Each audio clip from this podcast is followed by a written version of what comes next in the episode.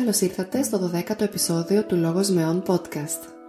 Είμαι η Δήμητρα Κουτουμάνου και σήμερα έχω την τιμή να σας παρουσιάσω την κυρία Ιωάννα Μαρή. Η κυρία Μαρή ασχολείται για περισσότερα από 30 χρόνια με την προγεννητική αγωγή. Μου μίλησε για το πώς τα νέα ζευγάρια μπορούν να προετοιμαστούν για το γονεϊκό τους ρόλο. Επίσης μου εξήγησε το πώς δημιουργούνται τα θεμέλια για μια υγιή ανάπτυξη του παιδιού πριν από τη γέννησή του έχει μεγάλο ενδιαφέρον το πώς η προγεννητική αγωγή συνδυάζει και ενσωματώνει τη σύγχρονη επιστημονική γνώση μέσω της επιγενετικής με την αρχαία ελληνική διδασκαλία της ευγονίας και την νεοελληνική μας παράδοση. Εύχομαι να απολαύσετε τον όμορφο λόγο της κυρίας Μαρή. Δήμητρα, χαίρομαι που σε βλέπω. Καλησπέρα σας, χρόνια πολλά, Χριστός Ανέστη. Αληθώς ο Κύριος. Ευτυχώς κατορθώσαμε και μπήκαμε με αυτό το σύστημα. Ναι. Χαίρομαι που τα καταφέραμε. Ευχαριστώ πολύ που δεχτήκατε να μιλήσουμε σήμερα. Χαρά μου μεγάλη και βλέπω τι ωραίο κορίτσι είσαι. Ευχαριστώ πολύ. κυρία Μαρή, είσαστε ψυχολόγος, συγγραφέας, ε, πρόεδρος της ε, Ελληνικής Εταιρείας Προγεννητικής Αγωγής, ιδρύτριά της από το 89 και επίσης πρόεδρος της Παγκόσμιας Οργάνωσης Σωματείων Προγεννητικής Αγωγής. Είναι ένα θέμα με το οποίο ασχολείστε τα τελευταία 35 χρόνια και βάλε. Περίπου, ναι, αλήθεια είναι. 30 οπωσδήποτε, 30 χρόνια και πιο πολύ. Πρόεδρος στον Παγκόσμιο Οργανισμό υπήρξα για 9 χρόνια. Τώρα είναι άλλος πρόεδρος. Ναι. Άλλη φίλη πρόεδρος. Οπότε χαίρομαι που θα μιλήσουμε για το θέμα αυτό που είναι θέμα καρδιάς δικό σας. Καταρχήν θα ήθελα να μου μιλήσετε για τους 10 ε, χρυσούς κανόνες που έχετε συγγράψει για τους νέους γονείς, για την προετοιμασία της γονεϊκότητας, αν θέλετε.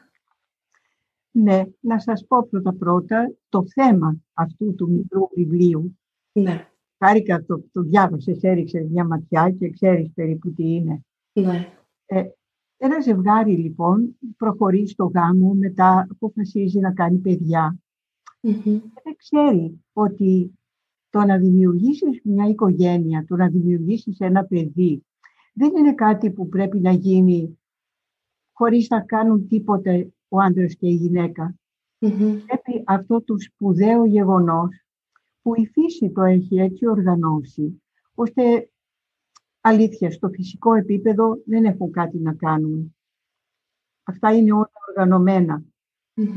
Έχουν όμως να κάνουν πάρα πολλά πράγματα και στη σύλληψη του παιδιού, όπου ενώνονται οι δύο, και στη διάρκεια των εννέα μηνών, όπου η γυναίκα είναι ήδη έγκυος και πρέπει κάτι και εκείνη να προσφέρει σε αυτούς τους εννέα μήνες. Εάν θα ήθελες, Δημητρά μου, θα ήθελα πρώτα να μιλήσουμε για την εγκυμοσύνη, πόσο σημαντική και στη συνέχεια θα φτάσουμε και στη σύλληψη που είναι και αυτή πάρα πολύ σημαντική, η σύλληψη του παιδιού. Βεβαίως. Λοιπόν, στη διάρκεια των εννέα μηνών, η γυναίκα η οποία περιμένει παιδί, έχει να δώσει την ύλη αυτής της νέας ύπαρξης. Το σχέδιο υπάρχει ήδη εκεί ήδη από τη σύλληψη, ο νέος αυτός ανθρωπάκος έχει το DNA του, έχει γονίδια από την αντρική και τη μητρική και τη γυναικεία γραμμή με τις ιδιότητες φυσικές και ψυχικές του νέου ανθρώπου. Η γυναίκα όμως στη διάρκεια αυτών των εννέα μηνών δίνει το αίμα της για να χτιστεί όλος ο οργανισμός αυτής της νέας ύπαρξης. Το πρώτο λοιπόν αυτό στοιχείο, το αίμα της, για να μπορέσει να χτίσει σωστά το νέο οργανισμό, πρέπει να έχει όλα τα αναγκαία στοιχεία. Επομένως, είναι απαραίτητο να φροντίσει για μια διατροφή τέτοια που να εξασφαλίζει στη νέα ύπαρξη τις πρωτεΐνες, τα, τους υδατάνθρακες, μεταλλικά στοιχεία, τα ξέρεις όλα αυτά, ναι. διότι το κάθε όργανο που κτίζεται έχει ανάγκη από συγκεκριμένα στοιχεία και η μητέρα πρέπει να φροντίσει τη διατροφή της. Γι' αυτό και έχει πει ένας σπουδαίος γυναικολόγος Γάλλος, πρωτοπόρος, ο Μισελ Οντάν, ναι. ότι πρώτη στη προτεραιότητα είναι η διατροφή της εγγυου Αν όμως η έγκυος είναι χαρούμενη, ευδιάθετη, τότε το όλο σύστημα του οργανισμού της λειτουργεί με τη διαδικασία της ανάπτυξης που λέμε. Δηλαδή λειτουργεί το παρασυμπαθητικό της σύστημα μέσω από τις ορμόνες της χαράς, της αγαλίασης, της αγάπης που είναι οι ενδορφίνες. Ναι. Τότε λοιπόν αν είναι ήρεμη η γαλήνια και χαρούμενη και αγαπάει το παιδάκι της, τότε δίνει δυνατότητα στον οργανισμό της να χτίσει, να συνεχίσει τη διαδικασία της ανάπτυξης και να κάνει σωστό χτίσιμο, δόμηση του νέου αυτού Αν όμως είναι στενοχωρημένη, θυμωμένη, αγχωμένη, τότε ο οργανισμός δίνει σήμα ότι εδώ υπάρχει ένας κίνδυνος και πρέπει να προφυλακτεί η γυναίκα. Οι ενέργειες φεύγουν από το κέντρο του σώματος και πηγαίνουν στα άκρα για να μπορέσει να τρέξει, να επιτεθεί και αυτή να σωθεί. Mm-hmm. Τότε λειτουργεί το λεγόμενο συμπαθητικό σύστημα; Ναι. Μέσα από τις ορμόνες της αγωνίας, του άγχους, που είναι οι κατεχολαμίνες, η αδρεναλίνη.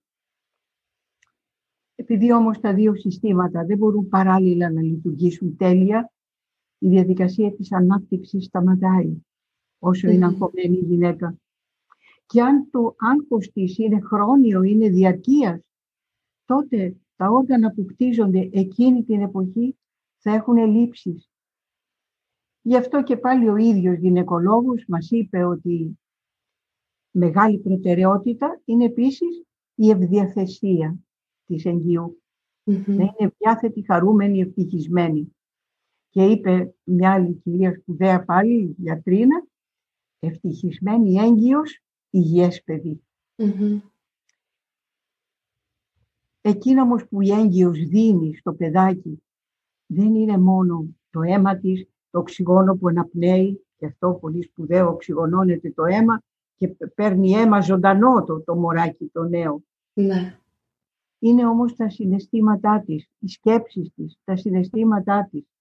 Γιατί αυτά όλα έχουν ανακαλύψει ότι εγγράφονται στη μνήμη των κυτάρων του παιδιού και εγγράφονται και αν συνεχίζονται τα, τα μεν θετικά συναισθήματα δημιουργούν αργότερα στο παιδάκι ένα χαρακτήρα αισιόδοξο, χαρούμενο, ευτυχισμένο. Αν όμως είναι αρνητικά τα συναισθήματα της μητέρας μέσα από μια δύσκολη ζωή, άγχους, αγωνίας, ε, αναβρασμού ψυχής γενικά, τότε αυτές οι ψυχικές καταστάσεις, αν συνεχίζονται, δημιουργούν χαρακτήρα σκητροπού ανθρώπου, απεσιόδοξου στο νέο αυτό πλάσμα. Κάνουν εγγραφές δηλαδή, οι οποίες αποτελούν αργότερα μέρος του χαρακτήρα του. Και δημιουργούν ένα άσχημο πρόγραμμα ζωής αργότερα για το νέο πλάσμα. Ένα, ένα δύσκολο πρόγραμμα ζωής. Γι' αυτό είναι τόσο πολύ σημαντικό η μητέρα να είναι γαλήνια, χαρούμενη, ευτυχισμένη, το είπαμε, συγχρόνως όμως να σκέπτεται για το παιδί τα καλύτερα. Είναι ένας από τους βασικούς κανόνες, από τους δέκα κανόνες, το να είναι οι σκέψεις της μητέρας όχι απλά θετικές και χαρούμενες, να εύχεται τις μεγάλες αρετές για το παιδί της.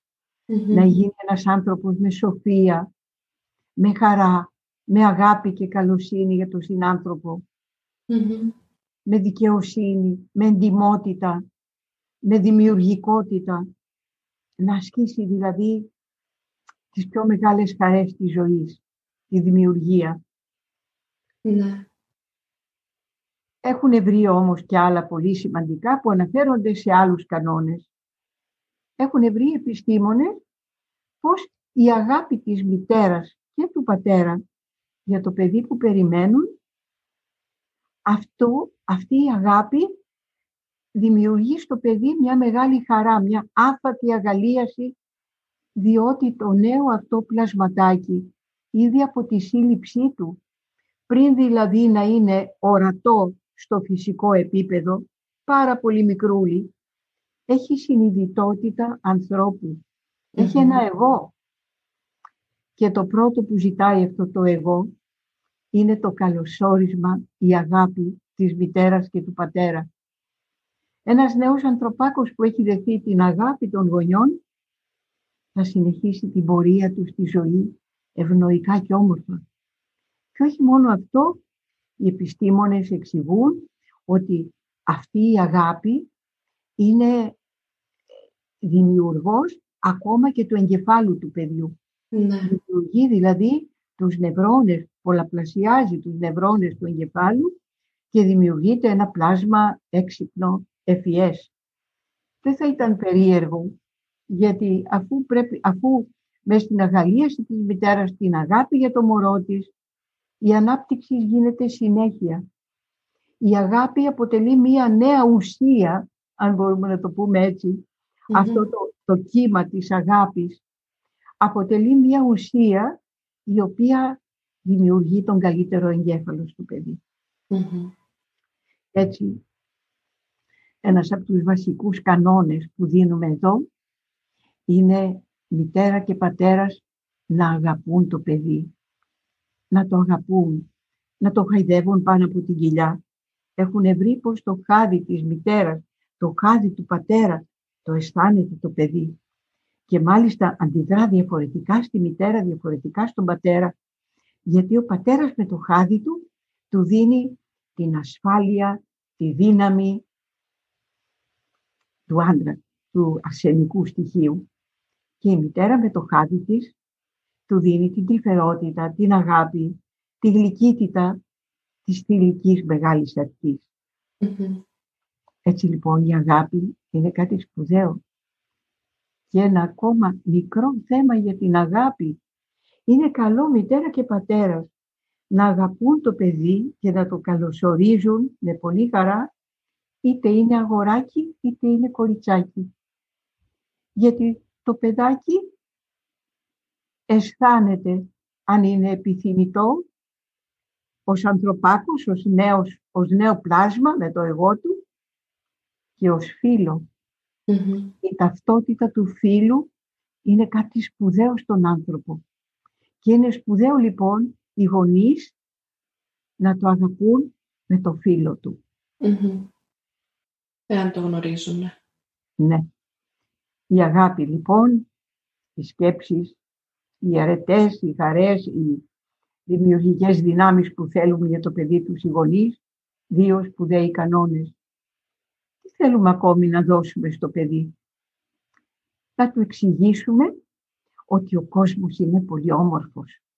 Ότι γύρω-γύρω υπάρχει μια μεγάλη Στην παράδοσή μας έλεγαν οι γιαγιάδες Θέλεις παιδί όμορφο, να θαυμάζεις όμορφες εικόνες, όμο, την ομορφιά της φύσης γύρω σου, όμορφους ανθρώπους. Ρώτησε τη μαμά σου τι θαύμαζε τον καιρό που σε περίμενε. Ευχαριστώ. τόση σημασία αυτό που βλέπει η μητέρα, αυτό που, αυτό που θαυμάζει, αυτό με το οποίο γεμίζει τα μάτια της και την ψυχή της. Πρέπει λοιπόν η έγκυος να διαλέγει τα πιο όμορφα στοιχεία από τη φύση, από τον πολιτισμό μας. Έχουμε υπέροχα γάλματα, έχουμε ναούς, έχουμε ε, τόσο όμορφα τόσο τέτοια στοιχεία αρμονίας και ομορφιάς. Και Λένε για μια Αμερικανίδα ότι όσο περίμενε το παιδάκι της, το κοριτσάκι της, θαύμαζε στα αρχαιολογικά μουσεία τα ελληνικά αγάλματα. Έφτιαξε κοριτσάκι το οποίο νικούσε στα καλυστία παντού. Λοιπόν, να θαυμάζει την ομορφιά παντού και να αποφεύγει οτιδήποτε το άσχημο. Και στο φυσικό επίπεδο και στο ψυχικό και ψυχολογικό επίπεδο.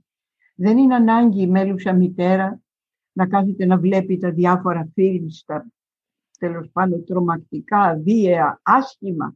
Ούτε καν να βλέπει άσχημους ανθρώπους. Αυτά πρέπει απόλυτα να τα αποφύγει. Το άλλο σπουδαίο για το ζευγάρι και για τους μέλλοντες γονείς είναι να προσφέρουν στο παιδί τους τον πολιτισμό της πατρίδας τους. Και τα γάλματα, είπαμε, τις, ε, ε, τις όμορφες εικόνες που υπάρχουν παντού στον πολιτισμό μας και όμορφα αναγνώσματα μπορεί η μέλουσα μητέρα να του διαβάζει. Να του διαβάζει ωραία ποίηματα, όμορφες ε, διηγήσεις, πάντα θετικών και αισιόδοξων κειμένων και ποτέ τρομακτικών ή βίαιων ή απεσιόδοξων ή αρνητικών αναγνωσμάτων. Ένα άλλο σπουδαίο εργαλείο της μάνας εγγύου είναι η μουσικη Οι εργασίες που έχουν γίνει για τη μουσική από ένα διάσημο άνθρωπο ερευνητή στον κόσμο, τον Αλφρέτο Ματής, Γάλλο, ο οποίος ερεύνησε ιδιαίτερα την υβρική ακοή. Ο τωρινολαριγολόγος, ο άνθρωπος, γιος τενόρου, έχει, έχει ενδιαφέρον και αυτό. Ναι. Έχεις κοιτάξει λιγάκι, το ξέρεις, το θέμα αυτό του, το Ματής. Ε, όχι το συγκεκριμένο. Έχω μιλήσει με έναν συνάδελφο όμως που είχε κάνει τη, τη πτυχιακή του εργασία για το πώς αντιδρούν τα έμβρια στη μουσική. Ναι. Λοιπόν, βρήκε λοιπόν ο Τοματής ότι το έμβριο ακούει από τις αρχές της ύπαρξής του. Και μάλιστα, ενώ το αυτή σχηματίζεται ολόκληρο, ολοκληρωμένο στους 4,5 περίπου μήνες της κλησης είναι το όργανο το οποίο αναπτύσσεται, τελειοποιείται πρώτο. Βρήκε όμως ο Τοματής ότι το έμβριο ακούει ήδη με την κυταρική μεμβράνη η οποία δέχεται τις δονήσεις του οίκου. Πρώτα-πρώτα του λόγου της μητέρας, γι' αυτό τόσο σπουδαίο, η μητέρα του μιλάει του παιδιού της, συνέχεια να είναι σε επικοινωνία μαζί του. Έτσι μαθαίνει τη μητρική του γλώσσα της μήτρας, η μητρική γλώσσα. Ήδη λοιπόν από τη σύλληψή του, από το πρώτο ζυγωτό κύτταρο με την κυταρική του μεμβράνη, το παιδί δέχεται τις δονήσεις ήχων και μουσικής. Και αυτές οι δονήσεις έχουν την ιδιότητα να σχηματίζουν όλο του το σώμα. Αν είναι δονήσεις χαρούμενης αρμονικής μουσικής, όπως θεωρεί ο Τοματής ότι είναι η μουσική του μοτσαρτ Θεωρεί ότι ο Μότσαρτ, όπως έχει πει, είναι η καλύτερη ότι όταν οι μητέρες ακούνε Μότσαρτ, τότε αισθάνονται ότι το παιδί τους αγαλιά συνεχώς με την κίνησή του, την αρμονία της κίνησής του, με τις αντιδράσεις του.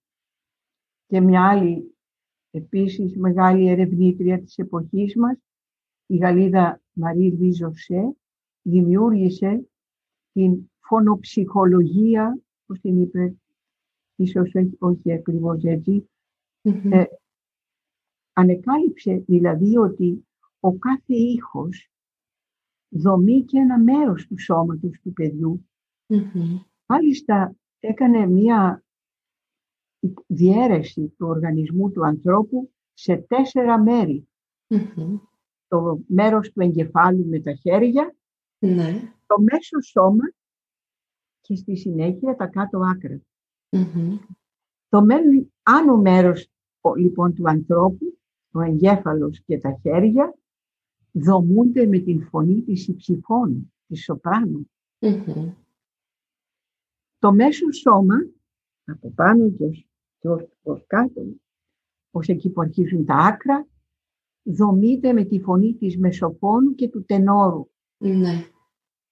Και τα κάτω άκρα δομούνται με τη φωνή του μπασου του βαρύτερου και του μπάσου. Όταν έκανε αυτή την ανακάλυψη, την οποία και έχει καταθέσει στη Γαλλική Ακαδημία Επιστημών, την κάλεσε ο Μισελ Οντά στο μευτήριό του και δημιούργησε χοροδίες για μέλλοντες γονείς. Αλήθεια. Ναι. έτσι ώστε το μωράκι στις εγγύους που ήταν όλες παρούσες και που μετήχαν στη χοροδία άκουγε μουσική από όλες τις φωνές. Οι μπαμπάδες τραγούδαγαν τους τενόρους και τους, και τους μπάσους, οι μαμάδες της υψηφώνου και της μεσοφώνου και τα μωράκια, ήταν οι έγκυες όλες εκεί και μετήχε και το προσωπικό, το ιατρικό. Πολύ πρωτοπόρος αυτός ο, ο Γάλλος, ναι. Γάλλος γυναικολόγος. Δημιουργούσε λοιπόν παιδιά που ήταν μια μεγάλη αρμονία στην, στη γέννησή τους, σε όλα τα μέρη του σώματός τους, γιατί είχαν δονηθεί από αρμονικούς ήχους και των τεσσάρων και δομηθεί σωστά δηλαδή όλος του οργανισμός. Είπαμε ότι, ότι ο Τοματής ε, βρήκε ότι η μουσική του Μότζαρτ είναι καταπληκτική για την εγκυμονούσα και είναι καλό να την ακούει. Θεώρησε επίσης ότι είναι πάρα πολύ καλή και η βυζαντινή μουσική και η δική τους τα, τα ε, παραδοσιακά. Ναι, και τα παραδοσιακά, αλλά και η δική τους θρησκευτική μουσική. Ε, δεν θυμάμαι τώρα το, το όνομά της. Και τα παραδοσιακά τραγούδια τα οποία ουσιαστικά είναι η ψυχή κάθε Είναι η εκδήλωση της ψυχής κάθε λαού. Ναι. Και εδώ στην Ελλάδα έχουμε υπέροχα παραδοσιακά τραγούδια με τόσο αισιόδοξα και όμορφα λόγια και τόσο ωραίους ήχους και η παραδοσιακή μας μουσική είναι μια συνέχεια της αρχαιοελληνικής μουσικής. Ναι. Είναι σπουδαίο λοιπόν η Άγγιος να βάλει τη μουσική σαν ένας μεγάλο εργαλείο για τη σωστή ανάπτυξη του παιδιού της και για το ότι υπάρχει πάντα εκεί μια όμορφη μουσική, ακόμα και αν εκείνη έχει στενοχώριες, έχει δυσκολίες, μπορεί να βάλει αμέσως μια όμορφη μουσική. Με αυτόν τον τρόπο το παιδί ό,τι και θα συμβαίνει στην ίδια δονείται μέσα από τη χαρά, την αισιοδοξία και τις όμορφες μελωδίες της μουσικης Αυτό θα σας ρώταγα, αν, αφού δεν ζούμε σε έναν κόσμο παραδεισένιο και συν, κάποιες φορές δεν είναι και στον έλεγχο της κάθε γυναίκας να φτιάχνει το περιβάλλον της τόσο ιδανικό, τι γίνεται, πώς μπορεί να προστατέψει το παιδί της ή να το διαμορφώσει θετικά; Έτσι λοιπόν αυτή η ερώτησή σου είναι πάρα πολύ σημαντική γιατί δεν ζούμε στη γυάλα και ούτε και οι έγκυες και τα ζευγάρια είναι δυνατόν να περάσουν όλη την εγκυμοσύνη και να μην έχουν δυσκολίες, πολλές φορές και πένθη σοβαρά ή διάφορες αρνητικές καταστάσεις. Απήντησε όμως αυτό ένας άλλος πρωτοπόρος της εποχής μας, ο Τόμας που έχει γράψει ένα best seller, έχει, έχει περάσει παντού σε όλες τις χώρες και το λέει η μυστική ζωή του παιδιού πριν από τη γέννησή του. The secret life of the unborn child. Εκεί λοιπόν εξηγεί ότι μπορεί η μητέρα πρώτα-πρώτα να μιλήσει στο παιδί γιατί για αυτό που του συμβαίνει λέγοντας ότι δεν έχει αυτό κάποια σχέση με σένα. Εσένα σ' αγαπάμε τόσο πολύ, εγώ και ο πατέρας. Και σ' αγαπάμε και θέλουμε να γεννηθείς, να περάσουμε ωραία, να ζήσουμε υπέροχα. Προσωρινό είναι αυτό, θα περάσει. Και να εμποτίσει το παιδί συστηματικά, εκείνη και ο πατέρας, με το μικροκλίμα χαράς και αγαλίασης της αγάπης τους. Και ο Τόμας Βέρνη αυτό ακριβώς, αυτή τη μικρή διαδικασία της μεταμόρφωσης της αρνητικότητας σε θετικότητα αγάπης, την ονομάζει λέγοντας ότι η μητέρα έχει ένα μεγάλο εργαλείο σε αυτές τις περιπτώσεις. Να εμποτίσει το παιδί, να το προφυλάξει με την ασπίδα της αγάπης της. Δηλαδή μένοντας σε επικοινωνία μαζί του και οραματίζοντας ε, όμορφες εικόνες, ακούγοντας όμορφη μουσική και επικοινωνώντας μαζί του. Ακριβώς. Με αυτή την επικοινωνία, με την όμορφη μουσική, με τον θαυμασμό της ομορφιάς της φυσης με την ε, εξήγηση ήδη ότι αυτό είναι κάτι που δεν αφορά εσένα. Ναι. Εσένα, εγώ και ο μπαμπάς σε περιμένουμε με πολύ μεγάλη χαρά και αγάπη. Αυτό, αυτή η άμεση επικοινωνία με το παιδί έχει μια εκπληκτική, εκπληκτικό αποτέλεσμα.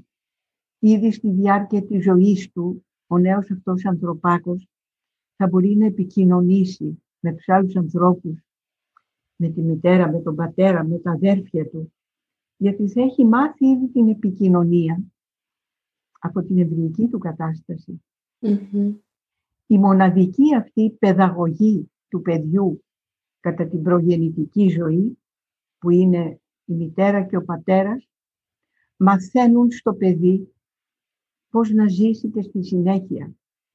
Το κάθε τι από αυτά που ζουν οι ίδιοι, από το πώς αντιμετωπίζουν τις δυσκολίες τους, από, από το πώς επικοινωνούν την αγάπη τους, το ζευγάρι. Ναι. Όλα αυτά, ο τρόπος της ζωής τους είναι ένα μάθημα ζωής για τη νέα Οι Αφρικανές μάλιστα μητέρες παίρνουν τη συμβουλή στη διάρκεια αυτών των εννέα μηνών σε ένα συγκεκριμένο μήνα να στέκονται μπροστά στην ομορφιά της πατρίδας τους, της φύσης την οποία ζουν ναι. και να εξηγούν στο παιδί ότι εδώ η γη μας είναι κόκκινη, είναι όμορφη. Όταν την, την άνοιξη υπάρχουν λουλούδια τα δέντρα μας είναι αυτά, εδώ έχουμε ωραία βουνά, εκεί λάμπουν τα αστέρια να εξηγούν την ομορφιά της φύσης της πατρίδας τους. Ναι. Ώστε το παιδί να αγαπήσει αυτό τον τόπο στον οποίο σε λίγο θα ζησει Δηλαδή την αγάπη για την πατρίδα την εμφυσούν στο παιδί ήδη από τότε. Ναι. Ε, για ποιο άλλο σπουδαίο κανόνα να μιλήσουμε; Είπαμε για το πόσο μεγάλο εργαλείο είναι η μουσική για την έγκυο. Ένα ακόμη μεγαλύτερο είναι ο θαυμασμός του φωτός και των χρωμάτων. Δεν θα ξεχάσω ποτέ σε ένα συνέδριο, ήταν πρώτα ο μουσικός, ο οποίος είπε «Η μουσική είναι το παν, η μουσική δίνει στο παιδί ε, επιθυμία ζωής, του δίνει δυνατότητες, λεκτικές δυνατότητες για τη σχολική του επίδοση ακόμη. Ναι. Και στη συνέχεια ήρθε ο φθαλμίατρος και είπε ναι. «Τα μάτια είναι το πάνω, το φως και τα χρωματα που είναι πιο πάνω από το αυτιά. Το σώμα μας μιλάει για την ιεραρχία των διαφόρων οργάνων. Η μουσική είναι πάρα πολύ σημαντική, δεν το αρνούμαστε καθόλου, γιατί αγγίζει πιο πολύ την ύλη. Το φως όμως, με το οποίο η μητέρα εκείνη εμποτίζει τον εαυτό της και εμποτίζοντας τον εαυτό της εμποτίζει και το μωρό μέσα της. Αυτό είναι ένα, ένα μοναδικό υλικό για τη νέα ύπαρξη. Πρώτα-πρώτα έχουν ήδη ε, εδραιώσει σαν, ε, ε, σαν αποτέλεσμα ότι οι μητέρες που έβλεπαν τον ήλιο, που θαύμαζαν τον ήλιο, που καθόνταν στη λιακάδα. Ναι, που έχουμε αυτόν στην Ελλάδα που έχουμε αυτόν στην Ελλάδα, απλά να ξέρουμε να τη χαιρόμαστε πιο πολύ. Ναι. Έκαναν παιδάκια που δεν είχαν ίκτερο, γιατί το φως παίρνει τις κυτρινίλες του ίκτερου. Δεν αφήνει τον άνθρωπο να αποκτήσει αυτή την ασθένεια. Και όταν το είπα σε, σε κάποιες κυρίες γιατρίνες και μάλιστα μικροβιολόγους μου είπαν, μα φυσικά λέει, όταν μας φέρνουν να εξετάσουμε το αίμα, λέει, ενός παιδιού, λέμε θα το βάλεις στο σκοτάδι, θα μου το φέρεις κλειστό κάπου, γιατί όταν εκτίθεται στο φως, χάνει τον ίκτερό του. Ναι. Λοιπόν, όταν η μητέρα εκτίθεται στο φως, το παιδάκι γεννιέται χωρίς ίκτερο. Τι σπουδαίο κι αυτό. παράδοσή μας πριν, πριν χρόνια και τώρα σε ορισμένα νησιά είναι πολύ έντονη αυτή η παράδοση. Έβασαν την έγκυο να κάθεται το πρωί και να θαυμάζει την ανατολή του ήλιου. Καθώς ναι. θαύμαζε τον ήλιο την ώρα της Ανατολής, έπρεπε με το δεξί χέρι πάνω στην κοιλιά να εύχεται για το παιδί της. Όλο αυτό το φως του ήλιου να εκδηλωθεί σε εκείνο σαν σοφία. Η ζεστασιά του ήλιου να εκδηλωθεί σε εκείνο σαν αγάπη της καρδιάς, σαν χαρά και καλοσύνη. Και η δύναμη του ήλιου να εκδηλωθεί στο παιδί σαν δύναμη ζωής, σαν ζωτικότητα και δύναμη της θέλησης. Και έπειτα της έλεγαν μάλιστα, πάντα με το δεξί χέρι στην κοιλιά, να θαυμάζει τις βουνοκορφές και να εύχεται για το παιδί της να φτάσει στις πιο υψηλές Να οραματίζεται το παιδί της με τις πιο υψηλές αρετές. Η επιστήμη έχει χρησιμοποιήσει ήδη το φως με τις ακτίνες λέιζερ παντού. Τώρα πλέον η επιστήμη τα έχει κατανοήσει όλα αυτά για τα οποία μιλούσαν πιο πολύ αυτές που τώρα ονομάζουμε εναλλακτικές επιστήμες. Υπάρχει ναι. έπειτα η φωτοθεραπεία, η χρωμοθεραπεία. Τα χρώματα παίζουν σημαντικό ρόλο στη ζωή του ανθρωπου και στην διάπλαση του, του μωρού, του, του νέου πλάσματος. Το κόκκινο δημιουργεί γερό μυϊκό σύστημα και είναι ένα χρώμα που δίνει ζωτικότητα.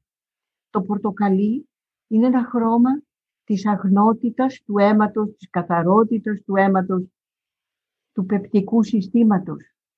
Το πράσινο δίνει ελπίδα, αισιοδοξία. Το γαλάζιο είναι της γαλήνης, της ε, αγαλίασης. Το μπλε του αισθήματος, του πνεύματος της δικαιοσύνης και της δύναμης. Και το ιώδης είναι το χρώμα της ανιδιοτελούς αγάπης, της αγάπης της θυσίας. Όλες αυτές τις αρετές θα δώσει η μητέρα στο παιδί της, εάν θαυμάζει τα όμορφα χρώματα παντού και τα φοράει απάνω της. Είναι λοιπόν και αυτό κάτι που το διδάσκουμε στις μέλουσες μητέρες, να φοράνε τα, το, τα όμορφα χρώματα. Τώρα πλέον έχει καταλάβει και η ιατρική επιστήμη το έχει, έχει αντιληφθεί πόση σημασία έχουν τα χρώματα. Ήδη σε ορισμένα νοσοκομεία φροντίζουν και βάφουν τους τοίχους με χαρούμενα χρώματα. Στα σχολεία αφήρεσαν το μαύρο πίνακα και έχουν πράσινο, πράσινο πίνακα. Και πλέον αυτά που αναφέρατε επιβεβαιώνονται και από την επιγεννητική, έτσι, ότι τα γονίδια υπάρχουν και πολύ πιο σημαντικά όμως είναι η περιβαλλοντική, πολύ πιο σημαντική είναι οι περιβαλλοντικοί παράγοντες, δηλαδή για το ποια γονίδια θα εκφραστούν κατά τη διάρκεια της εγκυμοσύνης και της μετέπειτα ζωής. Έτσι είναι, Δημητά μου. Και ήρθε η ώρα, μια και θα μιλήσουμε για την επιγενετική, η μεγάλη αυτή επιστήμη, η οποία κυριολεκτικά ε, δημιούργησε, μαζί με όλες τις άλλες, δημιούργησε την εγκυμοσύνη σαν μια επιστήμη ζωής η οποία ε, αποδεικνύεται πλέον από, από τη νέα επιστήμη της επιγενετικής. Ξέρουμε λοιπόν ότι στη σύλληψη του παιδιού έρχεται το σχέδιο το οποίο υπάρχει στα γονίδια.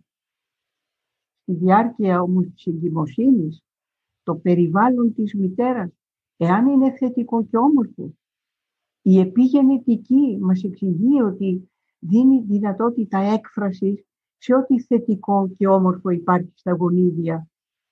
Αν όμως είναι ένα περιβάλλον αρνητικό, δυσάρεστο, τότε τα μεν αρνητικά στοιχεία των γονιδίων ε, δέχονται δυνατότητα έκφρασης, τα τυχόν θετικά στοιχεία δεν μπορούν να εκφραστούν. Και το χειρότερο απ' όλα γίνονται νέες εγγραφές. Σύμφωνα με αυτό που ζει η μέλουσα μητέρα, ο μέλλοντας πατέρας δίπλα της, διότι ακριβώς η επιγενετική επιστήμη παραμέρισε τον κανόνα της μονοκρατορίας των γονιδίων, Ναι. Θεώρησε ότι το πιο σπουδαίο στον άνθρωπο είναι το περιβάλλον στο οποίο ζει. Αυτό που δημιουργεί ο ίδιος με τον τρόπο της ζωής του, με τον τρόπο της σκέψης του, των συναισθημάτων του. Αυτόν που βλέπει, που ακούει, που αισθάνεται, που ζει γύρω του. Και βέβαια αυτό ισχύει παντού, σε όλες τις ηλικίες και σε, γενικά στον άνθρωπο. Μόνο που στην εμβρυϊκή ηλικία, που είναι μια ηλικία, μια περίοδος διάπλασης, δόμησης από την αρχή όλου του σώματος. Η επιγενετική, δηλαδή το περιβάλλον στο οποίο θα ζήσει η μητέρα στους εννέα μήνες, έχει μια πολύ μεγάλη επίδραση, βασική επίδραση. Το σπουδαίο όμως που μας είπε επίσης η επιγενετική είναι ότι στη σύλληψη του ζευγαριού η επιλογή των γονιδίων ακόμη δεν γίνεται τυχαία. Τα γονίδια τα οποία εκφράζονται στο πρώτο ζυγωτό κύτταρο που δημιουργούν δηλαδή το DNA του πρώτου ζυγωτού κυτάρου του νέου ανθρώπου δεν πέφτουν τυχαία από την αντρική και τη μητρική γραμμή. Ναι. Αλλά είναι σύμφωνα με αυτό που θα ζήσει το ζευγάρι, ενωμένο, ερωτικά Εάν υπάρχει μεγάλη τρυφερότητα, αγάπη στη σχέση τους, καλωσόρισμα ήδη του παιδιού. Ναι. Η μία και τον δύο να δημιουργήσουν ένα νέο πλάσμα. Συνειδητότητα δηλαδή.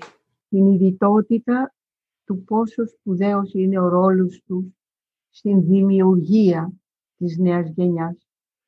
Έπαψε πια να είναι Δεν επαναλαμβάνουμε δηλαδή αυτά που ήταν οι γονείς μας και οι προ, προγονείς μας. Ναι. Αλλά το ζευγάρι δημιουργεί ένα πλάσμα και μέσα στην μεγάλη του ικανότητα δημιουργίας που του δίνει η νέα επιστήμη της επιγενετικης που μιλάει για το περιβάλλον, ότι αυτό κτίζει τον νέο άνθρωπο, έχουν μεγάλη παιδαγωγική ικανότητα. Ο Πυθαγόρας λοιπόν έλεγε ότι για όλα τα έργα σημασία έχει πώς γίνεται η αρχή. Και για την τεκνογωνία, το τέριασμα των ζευγαριών, η αρχή της ζωής έχει μεγάλη σημασία για τη συνέχεια. Και αυτό το τέριασμα των ζευγαριών πρέπει να γίνει με τον έρωτα του ενός στον άλλον, έρωτα ψυχών και σωμάτων. Τα ζευγάρια, ο άντρας και η γυναίκα, πρέπει να θαυμάζουν τον σύντροφό τους, να θαυμάζουν τις όμορφες του ιδιότητες και να ξεχάσουν ότι μπορεί να έχει και κάτι που δεν θα μην είναι και τόσο τέλειο. Να θαυμάζουν την ομορφιά του άλλου, τη γενεοδορία του, την καλοσύνη του, την ικανότητα του νου του. Θαυμάζοντας ο ένας τον άλλον αυτές οι ιδιότητες που είναι μέσα στο νου τους, στον, ο, ο νου τους που οραματίζεται, δίνουν δυνατότητα έκφρασης ωραίων αρετών στη νέα Ο θαυμασμός λοιπόν και η τρυφερότητα της αγάπης του ζευγαριού είναι ο πρώτος κανόνας. Και ο δεύτερος είναι και οι δυο μαζί να εύχονται ο καθένας ένα παιδάκι από τον άλλον. Mm-hmm. Συνειδητοί γονείς. Ναι. Συνειδητός πατέρας και συνειδητή μητέρα. Και ίσως δεν αναπτύξαμε αρκετά το θέμα της, ε, του οραματισμού των αρετών για το νέο πλάσμα. Mm-hmm. Αυτός είναι ένας άλλος πολύ σπουδαίος κανόνας. Μητέρα και πατέρας λοιπόν να οραματίζονται για το παιδί να έχει τις καλύτερες αρετές σαν καλοσύνη, δικαιοσύνη, αγάπη, σοφία, δυναμισμό, ικανότητα επικοινωνίας, υγεία βέβαια, πρώτα-πρώτα. Και όλα αυτά να τα οραματίζονται και να συνδέουν και κάτι φυσικό με αυτό το, το πνευματικό στοιχείο που οραματίζονται. Όταν βλέπουν, ας πούμε, τα βουνά, τις βουνοκορφές, ναι.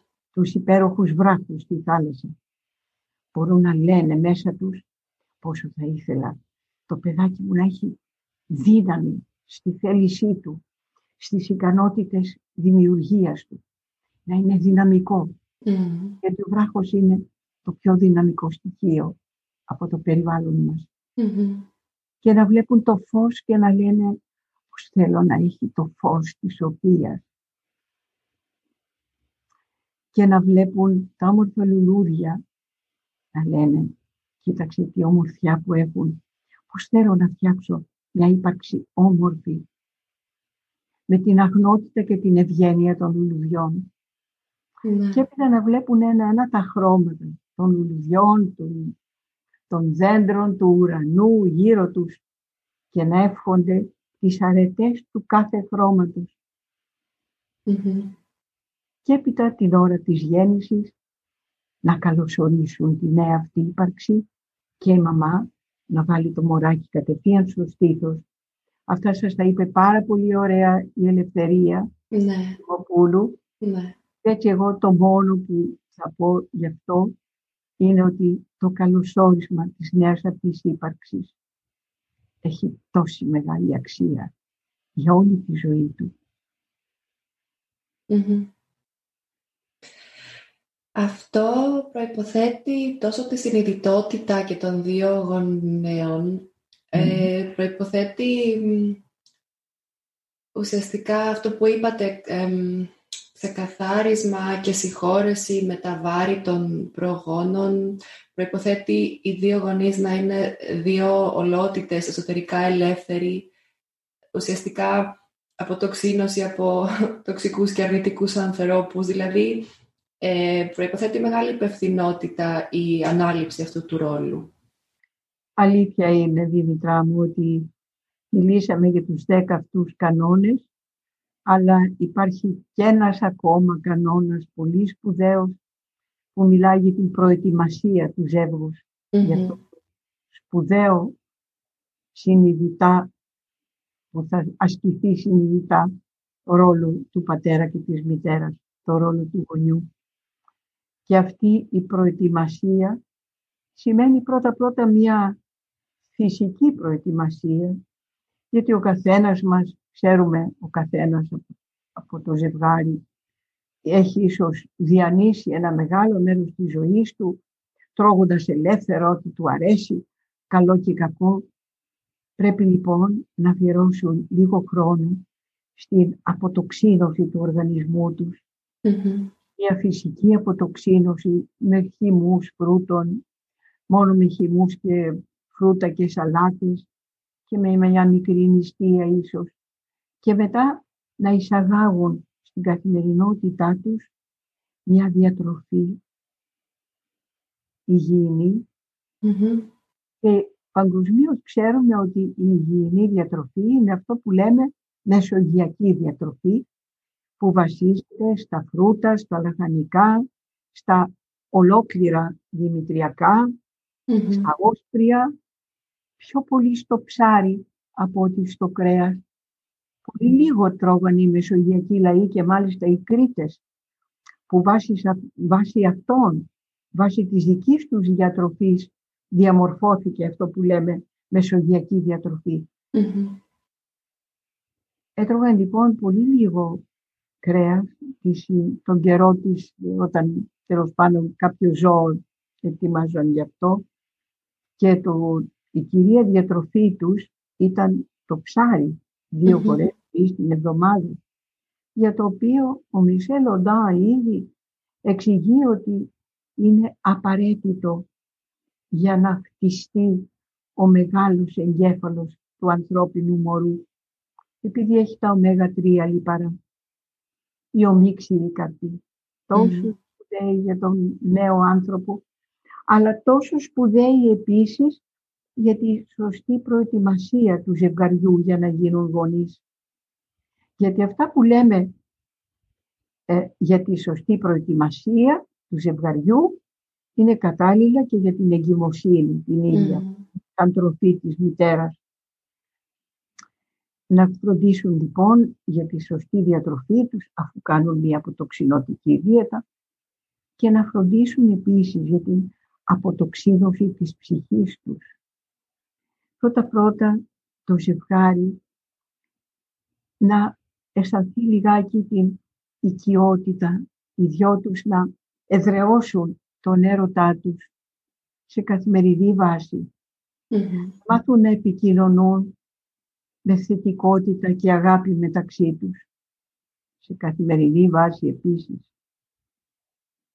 Και επειδή ο καθένας από, το, από τους δύο, ο άντρας, η γυναίκα, πολύ συχνά, καθώς ο καθένας προέρχεται από μια οικογένεια που έχει διάφορες συνήθειες, προέρχεται από διάφορους τόπους, όπου αλλιώς έβλεπαν τα γόρια, αλλιώς έβλεπαν τα κορίτσια, ή έχει υποστεί η μητέρα της κοπέλας, της γυναίκας ή του άντρα διάφορες τυχόν δυσκολίες στη γέννηση ναι. του παιδιού της. Αυτά λοιπόν όλα είναι εγγεγραμμένα στο ζευγάρι. Ήδη από την εγκυμοσύνη της μητέρας είναι εγγεγραμμένα μέσα στον, στον έναν και στον άλλον, στον άντρα και στη γυναίκα, ορισμένα στοιχεία που παίζουν ένα αρνητικό ρόλο, στο, θα έπαιζαν ένα αρνητικό ρόλο στο μελλοντικό γονεϊκό τους ρολο Και γι' αυτό πρέπει από όλα αυτά κατά κάποιο τρόπο να αποτοξινωθούν επίσης. Πώς θα αποτοξινωθούν. Ναι. Πρώτα-πρώτα συνιστούν οι ψυχολόγοι ότι είναι καλό να συγχωρήσουν ο καθένας και ιδιαίτερα αυτό συμβαίνει στη γυναίκα, στη μέλουσα μητέρα στην, ναι, ναι, στη γυναίκα έχει, μεγάλο, έχει μεγάλη, ε, παίζει σπουδαίο ρόλο, αλλά και στον άντρα επίσης. Ο καθένας να συγχωρήσει τους προγόνους του. Mm-hmm. Πώς αισθάνθηκαν, πώς έβλεπαν τα γόρια, πώς έβλεπαν τα κορίτσια. Να τους συγχωρήσει. Υπάρχουν πάρα πολλές περιοχές, να μην ξεχνάμε εδώ στην Ελλάδα, πάμπολες στα αλήθεια, περιοχές όπου τα κορίτσια δεν ήταν επιθυμητά, ήταν πιο πολύ τα αγόρια. Αυτά είναι όλα γραμμένα στη μνήμη της μητέρας, στη μνήμη του πατέρα. Πρέπει αυτά όλα να αποσυρθούν. Για να αποσυρθούν λοιπόν πρέπει να τα αισθανθούν και ο ένας και ο άλλος ότι αυτά υπάρχουν, υπήρξαν στους προγόνους τους. Να τους συγχωρήσουν γι' αυτό και να κάνουν λίγο μια εσωτερική εργασία όπου θα διατυπώσουν μια θετική πρόταση, μια, ναι, μια θετική φρασούλα μικρή. Εγώ η Ελένη επιθυμώ τώρα να γίνω μητέρα. Θεωρώ ότι αυτό είναι ασφαλές και υπέροχο. Και αυτό να το γράφουν κάθε μέρα. Μας το λέει, μας το συμβουλεύει μια Αμερικανίδα ψυχολόγος και είναι αλήθεια μια, ένας σωστός τρόπος αντιμετώπισης του αρνητικού γιατί έτσι γίνονται μέσα στον άνθρωπο νέες θετικές εγγραφές που αυτές οι νέες θετικές εγγραφές παραμερίζουν, σκεπάζουν την παλιά αρνητικότητα. Γιατί Δημητρά μου πρέπει να πούμε ότι τίποτα δεν φεύγει από αυτά που είναι γραμμένα στην κυταρική μας μνήμη. Ό,τι έχουμε δεχθεί είναι γραμμένο μια για πάντα. Το μόνο που μπορούμε να κάνουμε είναι να εγγράψουμε πάνω σε αυτά και θετικά και όμορφα στοιχεία, τα ναι. οποία θα παραμερίσουμε τα παλιά και θα, θα φέρουν μια νέα κατάσταση στο ζευγάρι. Οπότε απελευθέρωση του παρελθόντος και στο εδώ και τώρα αισιοδοξία και σύνδεση και συνειδητότητα. Ακριβώς. Γιατί οι περισσότερες περιπτώσεις της υπογονιμότητας οφείλονται στο ότι σε παρόμοιες εγγραφές στην κυταρική μνήμη του ενός ή του άλλου, οι οποίες εγγραφές εμποδίζουν το ζευγάρι να ασκήσει τους τωρινούς του ρόλους. Όσο κι αν συνειδητά λένε ότι εγώ θέλω να γίνω μητέρα, εγώ θέλω να γίνω πατέρας. Το θέλεις συνειδητά. Στο υποσυνείδητό σου όμως μπορεί να υπάρχουν αντίθετοι προγραμματισμοί. Γι' αυτό πρέπει να υπάρξει μία κάποια απελευθέρωση. Και η απελευθέρωση μπορεί να γίνει με τη θετική σκέψη. Με τη θέαση του ήλιου.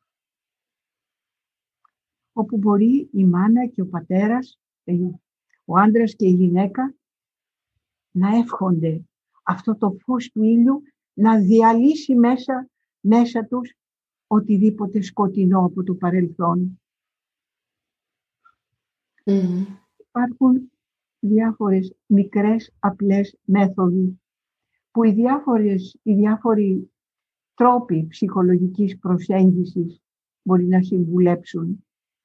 Εγώ θεωρώ ότι είναι ενδιαφέρον πολύ ο θετικός τρόπος της σκεψης και το να γράφει κανείς κάθε μέρα, έτσι συνιστούν, κάθε μέρα μια θετική φράση η οποία θα παραμερίσει το παλιό και θα κάνει νέες εγγραφές. Και θεωρώ επίσης πολύ αποτελεσματική τη θέαση του ήλιου και του φωτός. Διότι έρχεται το φως και διαλύει όλα τα σκοτάδια μέσα στον άνθρωπο. Είναι μια σπουδαία ψυχοθεραπεία η θέαση του φωτός, του πρωινού φωτός. Και ο οραματισμός ότι έρχεται αυτό το φως και φωτίζει όλη την ύπαρξη, όλα τα κύτταρα του ανθρώπου και σφογγίζει, παραμερίζει οτιδήποτε το σκοτεινό σαν σκέψη, σαν συνέστημα από το παρελθόν. Και γεμίζει τον άντρα και τη γυναίκα από αγάπη για το μελλοντικό τους ρόλο του γονιού.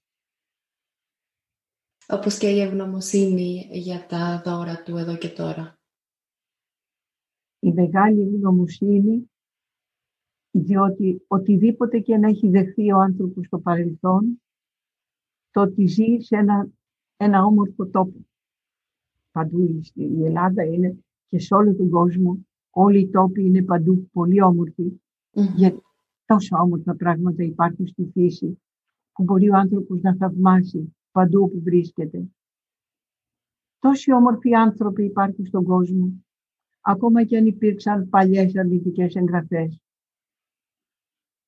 Τώρα όμως μπορεί ο καθένας να παραμερίσει αρνητικούς τυχόν ανθρώπους βίαιους και σαν συναναστροφές, αλλά επίσης και σαν θεάματα, σαν ακροάματα και να αποφασίσει να χαίρεται τη ζωή με τη θετικότητα των συναναστροφών, των ανθρώπων που, κάνουν φιλίες μαζί τους, mm-hmm.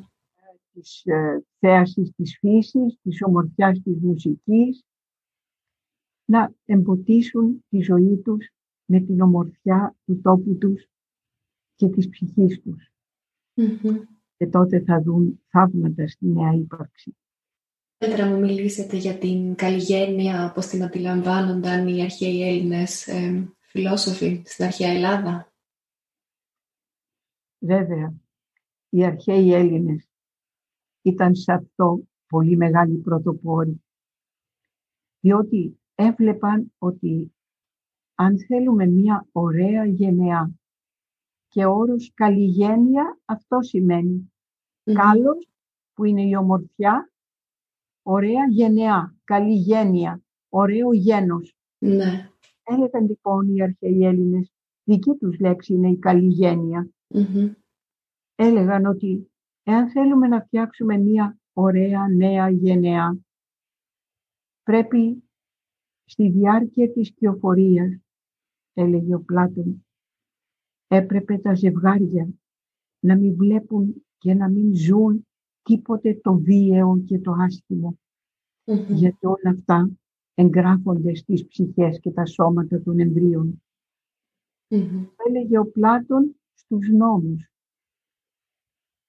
και έλεγε στην εγκυμονούσα ότι σε όλη τη διάρκεια της πληροφορία πρέπει εκείνη να ζει μέσα στην αγαλίαση και τη χαρα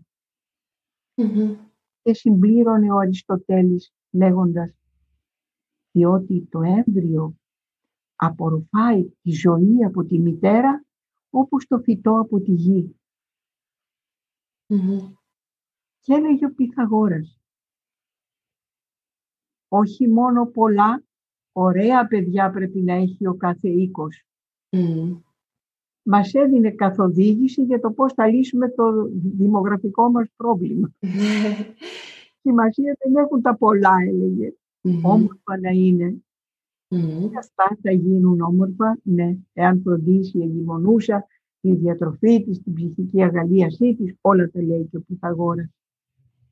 Και τι παραδόσεις είχαν ειδικά για τις νιόπαντρες γυναίκες; Είχαν μια σπουδαία τελετή που την ονόμαζαν θεσμοφόρια υπέρ της θεάς Δήμητρας. Ναι. Της θεάς της γης, της γονιμότητας της γης και των γυναικών. Ναι. Αγαπημένη μου. Γονιμότητας της θεάς Δήμητρας, Δήμητρά μου, βεβαίως. Λοιπόν, τι πρώτα-πρώτα είναι σπουδαίο να ξέρουμε ότι θεωρούσαν τις γυναίκες θεσμοφόρους. Θεσμοφόρους είναι αυτός που φέρει τους θεσμούς mm-hmm. της πόλης. Mm-hmm. Τι εννοούσαν με αυτό; Ο πρώτος θεσμός μιας πόλης είναι να έχει ωραίους πολίτες. Να έχει πολίτες άξιους. Όχι μόνο όμορφους στο σώμα, όχι μόνο υγιείς, αλλά και άξιους Και για να συμβαίνει αυτό, για να γίνει αυτό, οι γυναίκες έφεραν τους θεσμούς αυτούς.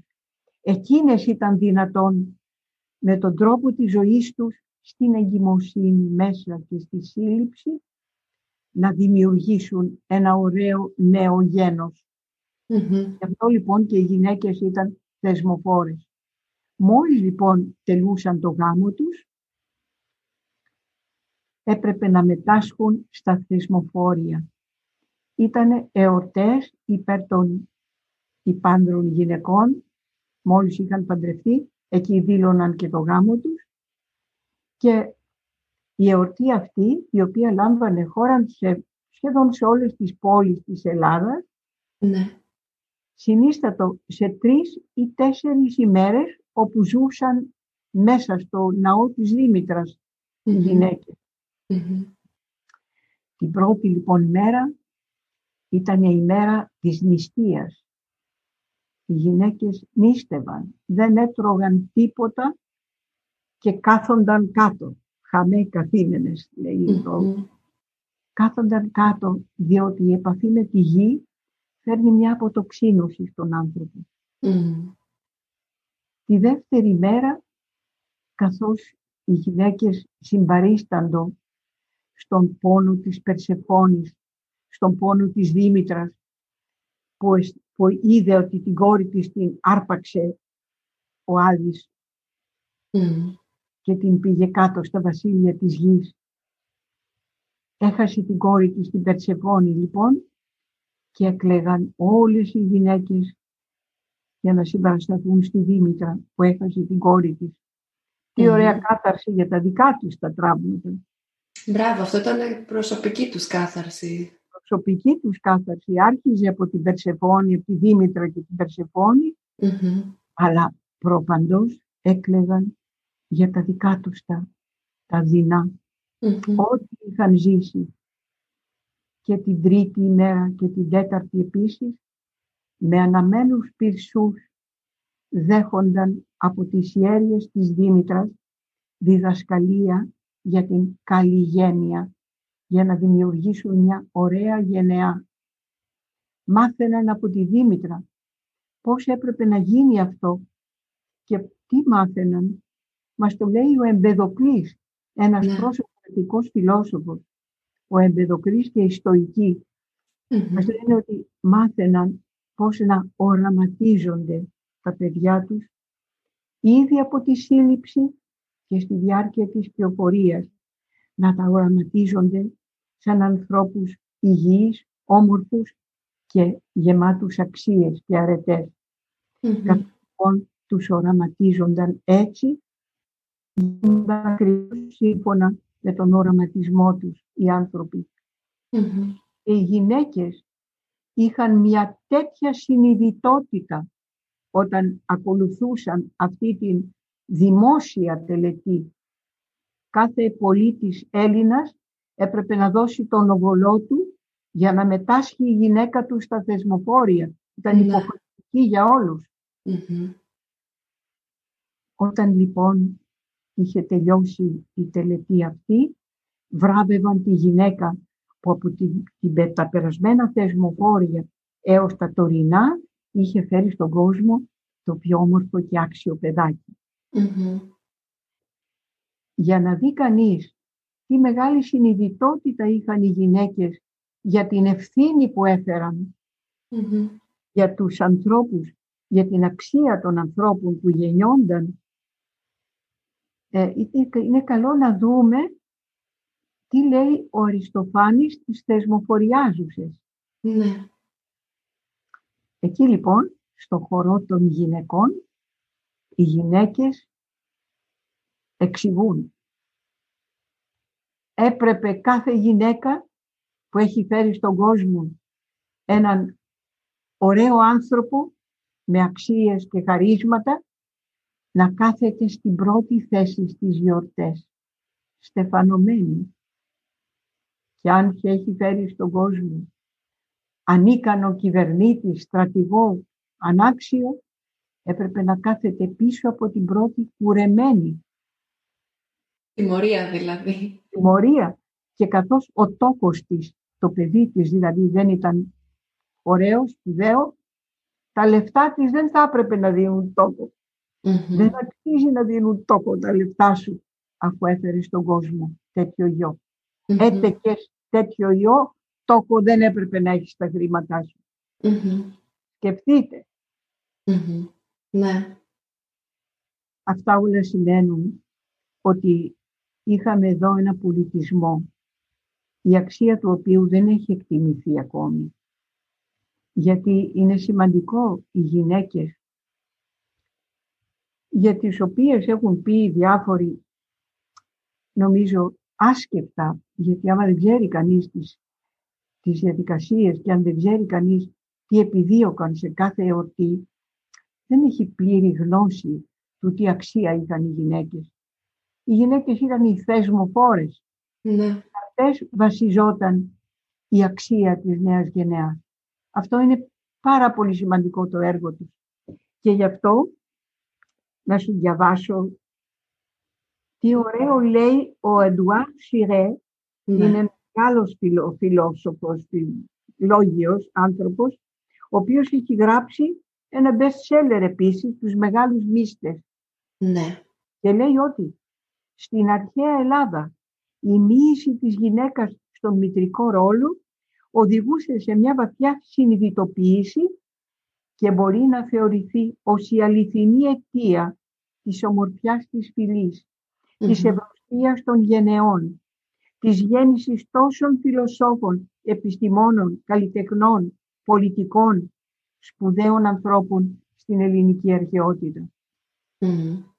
Γιατί, Δημητρά μου, αλήθεια είναι ότι όταν αναρωτιόνται οι ιστορικοί τι είναι αυτό το θαύμα που συνέβη στην Ελλάδα; Το αποδίδουν στο φως, το αποδίδουν στο ένα, το αποδίδουν στο άλλο. Δεν ψάχνουν όμως να βρουν τι μοίηση λάμβαναν οι γυναίκες οι οποίες είχαν την ευθύνη της δημιουργίας της νέας γενεάς. Ναι. Και δεν το έψαχναν να το βρουν. Γιατί κανείς δεν μίλησε γι' αυτό. Όταν δεν ξέρει κανείς από την ίδια την επιστήμη πόσο σημασία έχει αυτή η περίοδος της κυοφορίας, πόσο δημιουργική είναι, δεν θα μπορέσει να ερμηνεύσει σωστά τα λόγια του Αριστοφάνους στις θερμοφοριάζουσες. Δεν θα το καταλάβει. Και δεν θα καταλάβει τι σημαίνει η φυσική κάθαρση και η ψυχολογική κάθαρση που mm. λάμπανε οι γυναίκες. Και το ότι στεφάνωναν ήδη τη γυναίκα από την, τα περασμένα θεσμοφόρια ως τα τωρινά που είχε διαμορφώσει, που είχε γεννήσει το πιο ωραίο πλάσμα. Και δεν, θα δεν μπορούν εύκολα οι αρχαιολόγοι να, να το καταλάβουν εάν δεν ξέρουν το θέμα. Για ποιο λόγο; Γιατί αυτές οι εορτές ήταν μυστικές εορτές. Μόλις οι γυναίκες έμπαιναν μέσα, ορκίζονταν ότι δεν θα αποκαλύψουν τα μυστικά αυτά σε κανέναν άλλον. Mm. Και αν τα αποκάλυπταν, θεωρούσαν ότι δεν θα είχαν τη δύναμη αυτή να αποδώσουν κάτι πάρα πολύ ωραίο. Όλοι οι άντρες όμως ήξεραν τι σημαντικό είναι ο ρόλος της γυναίκας στην μητρότητα. Mm. Το διαβάζουμε στον Σορανό. Ο Σορανός ήταν ένας γυναικολόγος, ας πούμε, της εποχής του, ε, πρώτου, του πρώτου μεταχριστών αιώνα. Έλεγε λοιπόν ότι ένας Κύπριος αρχηγός, Κύπριος βασιλιάς, κακόμορφος όν, ήταν άσχημος. Mm-hmm. Και θέλοντας να φέρει στον κόσμο ωραία παιδιά, έβασε τη γυναίκα του πριν από την ερωτική τους ένωση να βλέπει ωραία γάλματα. να βλέπει όμως τους ανθρώπους. Έτσι λέει έγινε πατέρας ωραίων τέκνων. το λέει ο Σορανός. Ε, αυτή η ευγονία και η καλλιγένεια δεν πρέπει να είναι αυτός σκοπός όμως, έτσι. Τι απαντάτε σε αυτούς που λένε ότι έχει κάτι το ελιτιστικό, μάλιστα το είχαν χρησιμοποιήσει και οι Ναζί για την ε, ε, καθαριότητα του γερμανικού γένους, δηλαδή εύκολα αποκτά μια τέτοια χρειά αυτό το θέμα, αυτή η θεματολογία. Αποκτά τέτοια χρειά από τους ανίδεους και τους ε, αυτούς που δεν γνωρίζουν, τους mm αγνοούντες το θέμα. Διότι αυτό που εφαρμοζόταν από τους Ναζί ήταν ακριβώς η αντιπρογεννητική αγωγή. Έπαιρναν τους ανθρώπους και τους έβαζαν με βία, τους έβαζαν να ενώνονται μεταξύ τους. Δεν είναι η βία που φέρνει σπουδαίους ανθρώπους στον κόσμο. Είναι η αγάπη του ζευγαριού. Και το πράγμα δεν είναι, ήταν ακόμα στην εποχή του των γονιδίων. Νόμιζαν ότι εάν διαλέξουν ωραία γονίδια από εδώ και ωραία από εκεί και τα ενώσουν, όλα θα είναι ωραία. Ξεχνούσαν ότι το μίσος που μπορεί να αισθανόταν μια γυναίκα καταπιεσμένη που την άρπαξαν για να κάνει ωραίο παιδί με κάποιον άντρα, θα φέρεις στον κόσμο εγκληματία και όχι ωραίο Οι Γερμανοί τι έκαναν; Της εποχής εκείνης, οι Ναζί, δεν μιλάω για τους τωρινούς, μιλάω για ναι. την εποχή αυτή των, της βιαιότητας και της ε, έλλειψης γνώσης και σοφιας Πήραν την υπέροχη έννοια της ευγονίας του Πυθαγόρα για τα τερατώδη του σχέδια. Ναι. Δεν έχει καμία σχέση το ένα με το άλλο. Η καλλιγένεια και η ευγονία που εφήρμοζαν οι Έλληνες βασιζόταν στην αγάπη του ζευγαριού, στον έρωτα του ζευγαριού και στον οραματισμό της εγγυου για να δημιουργήσει ένα ωραίο πλάσμα. Δεν τα είδαμε πουθενά αυτά στην mm εποχή. Κάτι άλλο. Αυτό που εφήρμοζαν ήταν μια αντιπρογεννητική αγωγή. Εφήρμοζαν δηλαδή τερατώδεις διαδικασίες και νόμιζαν ότι θα γεννήσουν σπουδαίους ανθρώπους, θα φέρουν στον κόσμο. Μα δεν έφεραν. Ορίστε που δεν έφεραν. Ναι. Η καλλιγένεια, όπως την περιγράφεται μέσω της προγεννητικής αγωγής, πάλι δεν έχει εγωιστικό σκοπό. Δηλαδή, η δημιουργία μιας ωραίας γενιάς ουσιαστικά χρησιμεύει του μέλλοντος για όλη την κοινωνία, έτσι. Ακριβώς. Το ζευγάρι ε, είναι πολύ καλό, αν θέλει να δημιουργήσει ένα ωραίο νέο πλάσμα, να σκέπτεται ότι αυτό το ωραίο πλάσμα θα προσφέρει ένα σπουδαίο έργο στην κοινωνια Ότι θα σπείρει την ειρήνη στον κόσμο, την αγάπη, τη χαρά, τη δημιουργία. Ότι δεν ετοιμάζουν μόνο το παιδί τους για εκείνους. Ναι. Ετοιμάζουν ως πολίτη του αύριο. Ναι. Δηλαδή η στάση τους είναι μια στάση ανιδιοτέλειας και προσφοράς. Και αυτό είναι μια μεγάλη αλήθεια. Ποιος γονιός μετά από μια κάποια ηλικία είχε τα παιδιά μαζί του; Το κάθε πλάσμα μετά από κάπου μερικά χρόνια έχει τη δική του πορεία στη ζωή. Έτσι λοιπόν οι συνειδητοί γονείς καταλάβαιναν πάρα πολύ καλά ότι αυτό το ωραίο που εκείνοι θα ζήσουν, αυτό το ωραίο που θα οραματιστούν για τη νέα ύπαρξη, θα το χαρεί η κοινωνία του μέλλοντος, η οποία θα αποτελείται από ανθρώπους της ειρήνης, της αγάπης, της δημιουργιας Δεν υπάρχει άλλος τρόπος να γλιτώσουμε από τη βία στην οποία η κοινωνία μας διαπρέπει, όλες οι κοινωνίες όλων των κρατών, καθημερινά μιλούν για περιστατικά βίας, για να μην μιλήσουμε για τους πολέμους που, που υπάρχουν, που τρέφονται παντού μέσα στον κόσμο. Πώς δημιουργείται αυτή η βία; Από ανθρώπους που έζησαν ήδη τη βία από την ενδομήτρια ζωή. Γιατί υπάρχουν πάρα πολλές στατιστικές έρευνες που συνδέουν αυτό που έζησε το ζευγάρι στην ενδομήτρια ζωή με τους ανθρώπους βίας που ταλαιπώρησαν όλη την ανθρωπότητα. Και έχουν κάνει ήδη καταγραφές για πολλούς ανθρώπους, πολλούς δυνάστες της ανθρωπότητας και τον τρόπο με τον οποίο κυοφορήθηκαν και πώς, πώς έζησαν δηλαδή αυτά τα, αυτούς τους εννέα Απλά εγώ θα υπενθυμίσω αυτό που είπε ένας σημαντικός Έλληνας ψυχίατρος, ο Αθανάσιος Καυκαλίδης, ο οποίος είπε το παιδί στη μήτρα που δέχεται την απόρριψη της μητέρας του. Είναι δηλαδή ανεπιθύμητο από τη μητέρα του. Δεν ήθελε η μητέρα του να κάνει Και από τον πατέρα, αλλά της μητέρας, η, ε, της μητέρας η συναισθηματική κατάσταση περνάει άμεσα στο παιδί. Αυτό το παιδί, λέει, ζει μια τραυματική εμπειρία πολύ μεγάλη. Ένα αληθινό βασανιστήριο στη μητρα Και όσο είναι όσο ένα μικρό εμβριάκι σε όλες τις ηλικίες, δεν έχει καν το μυϊκό σύστημα που θα του έδινε τη δυνατότητα τουλάχιστον να κλωτσίσει, να κάνει, να αντιδράσει κάπως. Και γι' αυτό, αυτό που αισθάνεται είναι ακόμα πιο τραγικό και, και δύσκολο. Τι θα γίνει όμως αργότερα, αναρωτιέται ο Καυκαλίδης, με αυτά που έζησε από τους ασθενείς του; Τι θα γίνει όμως αργότερα, όταν ο άνθρωπος αυτός μεγαλώσει και έχει και το μυϊκό σύστημα και όλες τις δυνάμεις.